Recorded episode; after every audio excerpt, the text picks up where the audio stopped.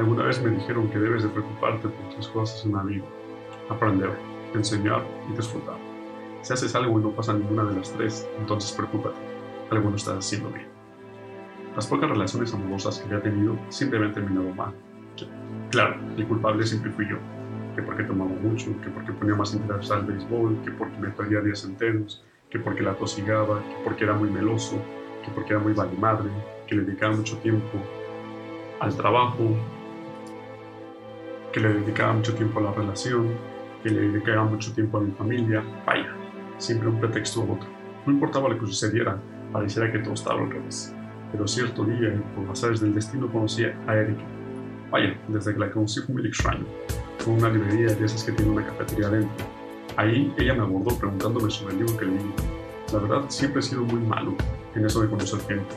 Ella era la que llevaba la conversación, incluso creo que la llevó también que le regaló un café y una rebanada de chocolate. Ella era muy bonita, así que no aspiraba nada. Recibió una llamada y dijo que estaba con una amiga, pero que un rato sí. Se me hizo muy extraño, pero no le presté atención en ese momento. Bueno, y al momento de despedirse, me pidió mi número de celular para corroborar. Me marcó y así dejarme su número. Era extraño, pero los mensajes de buenos días, buenas noches, ella los mandaba. Sentía que ella en verdad tenía interés y empezamos una extraña relación. Pero bueno, era extraño. Ella era ocupada, pero siempre me hacía un tiempito para vernos. Incluso llegó a presentarme con sus amigas. Era como un noviazgo, pero sin haber hecho ninguna declaración. A veces yo me sentía mal porque no la presentaba con mis amigos ni con mis familiares, pero al parecer a ella no le causaba ningún conflicto. Parándose del cuento largo, ella tenía las llaves de mi departamento. Se quedaba a dormir a veces, cuando yo no estaba, iba a darse una vuelta para que todo estuviera en orden.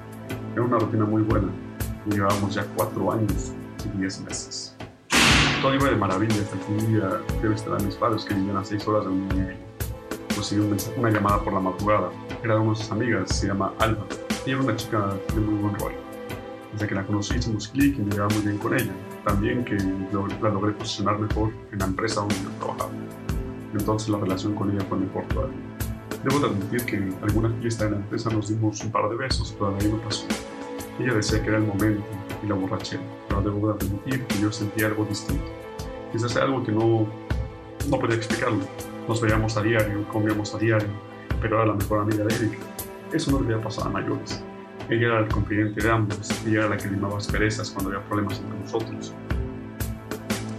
Ella era nuestro todo.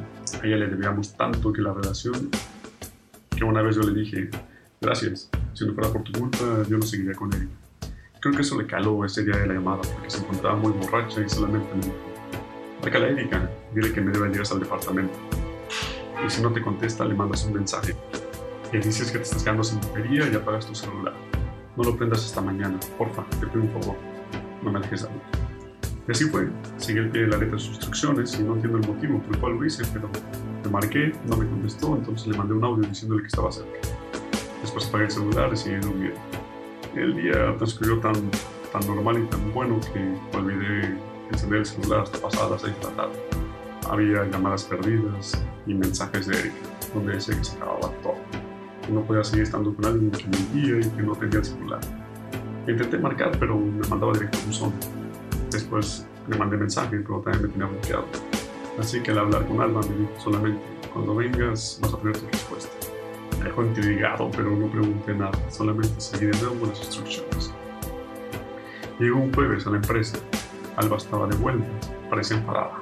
No me respondió ni los buenos días, pero al acabar el turno me mandó un mensaje diciendo, nos vemos en el bar de 40 minutos. Yo sinceramente no tenía ganas de tomar, pero sí tengo una respuesta. Así que llegué a la hora y recibí que cuando recibí el mensaje. Me dio una gran sorpresa cuando entré al bar y vi que estaba Erika, Alba y un chaval.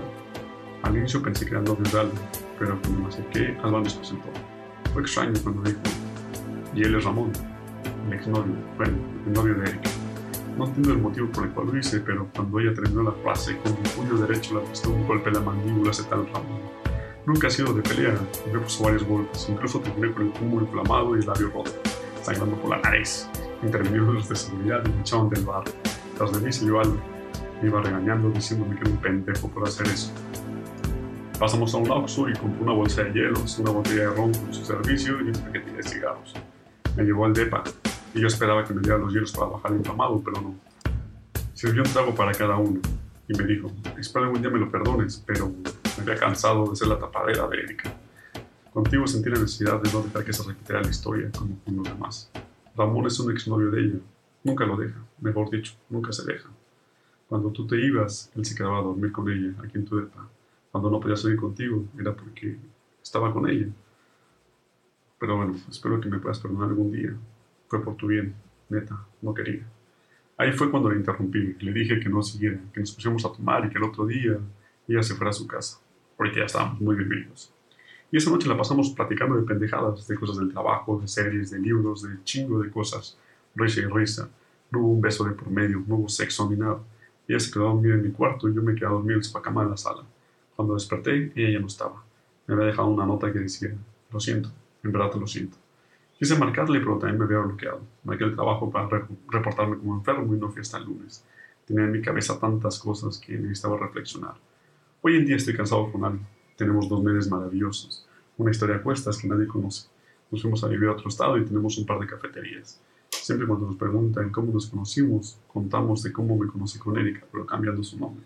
Y si me preguntan por Erika, no la perdoné, ya que no tiene nada que perdonarle. Simplemente le agradecí por todo lo que ha hecho. Recuerden que la vida es un puñado de sorpresas. Uno nunca sabe lo que va a suceder.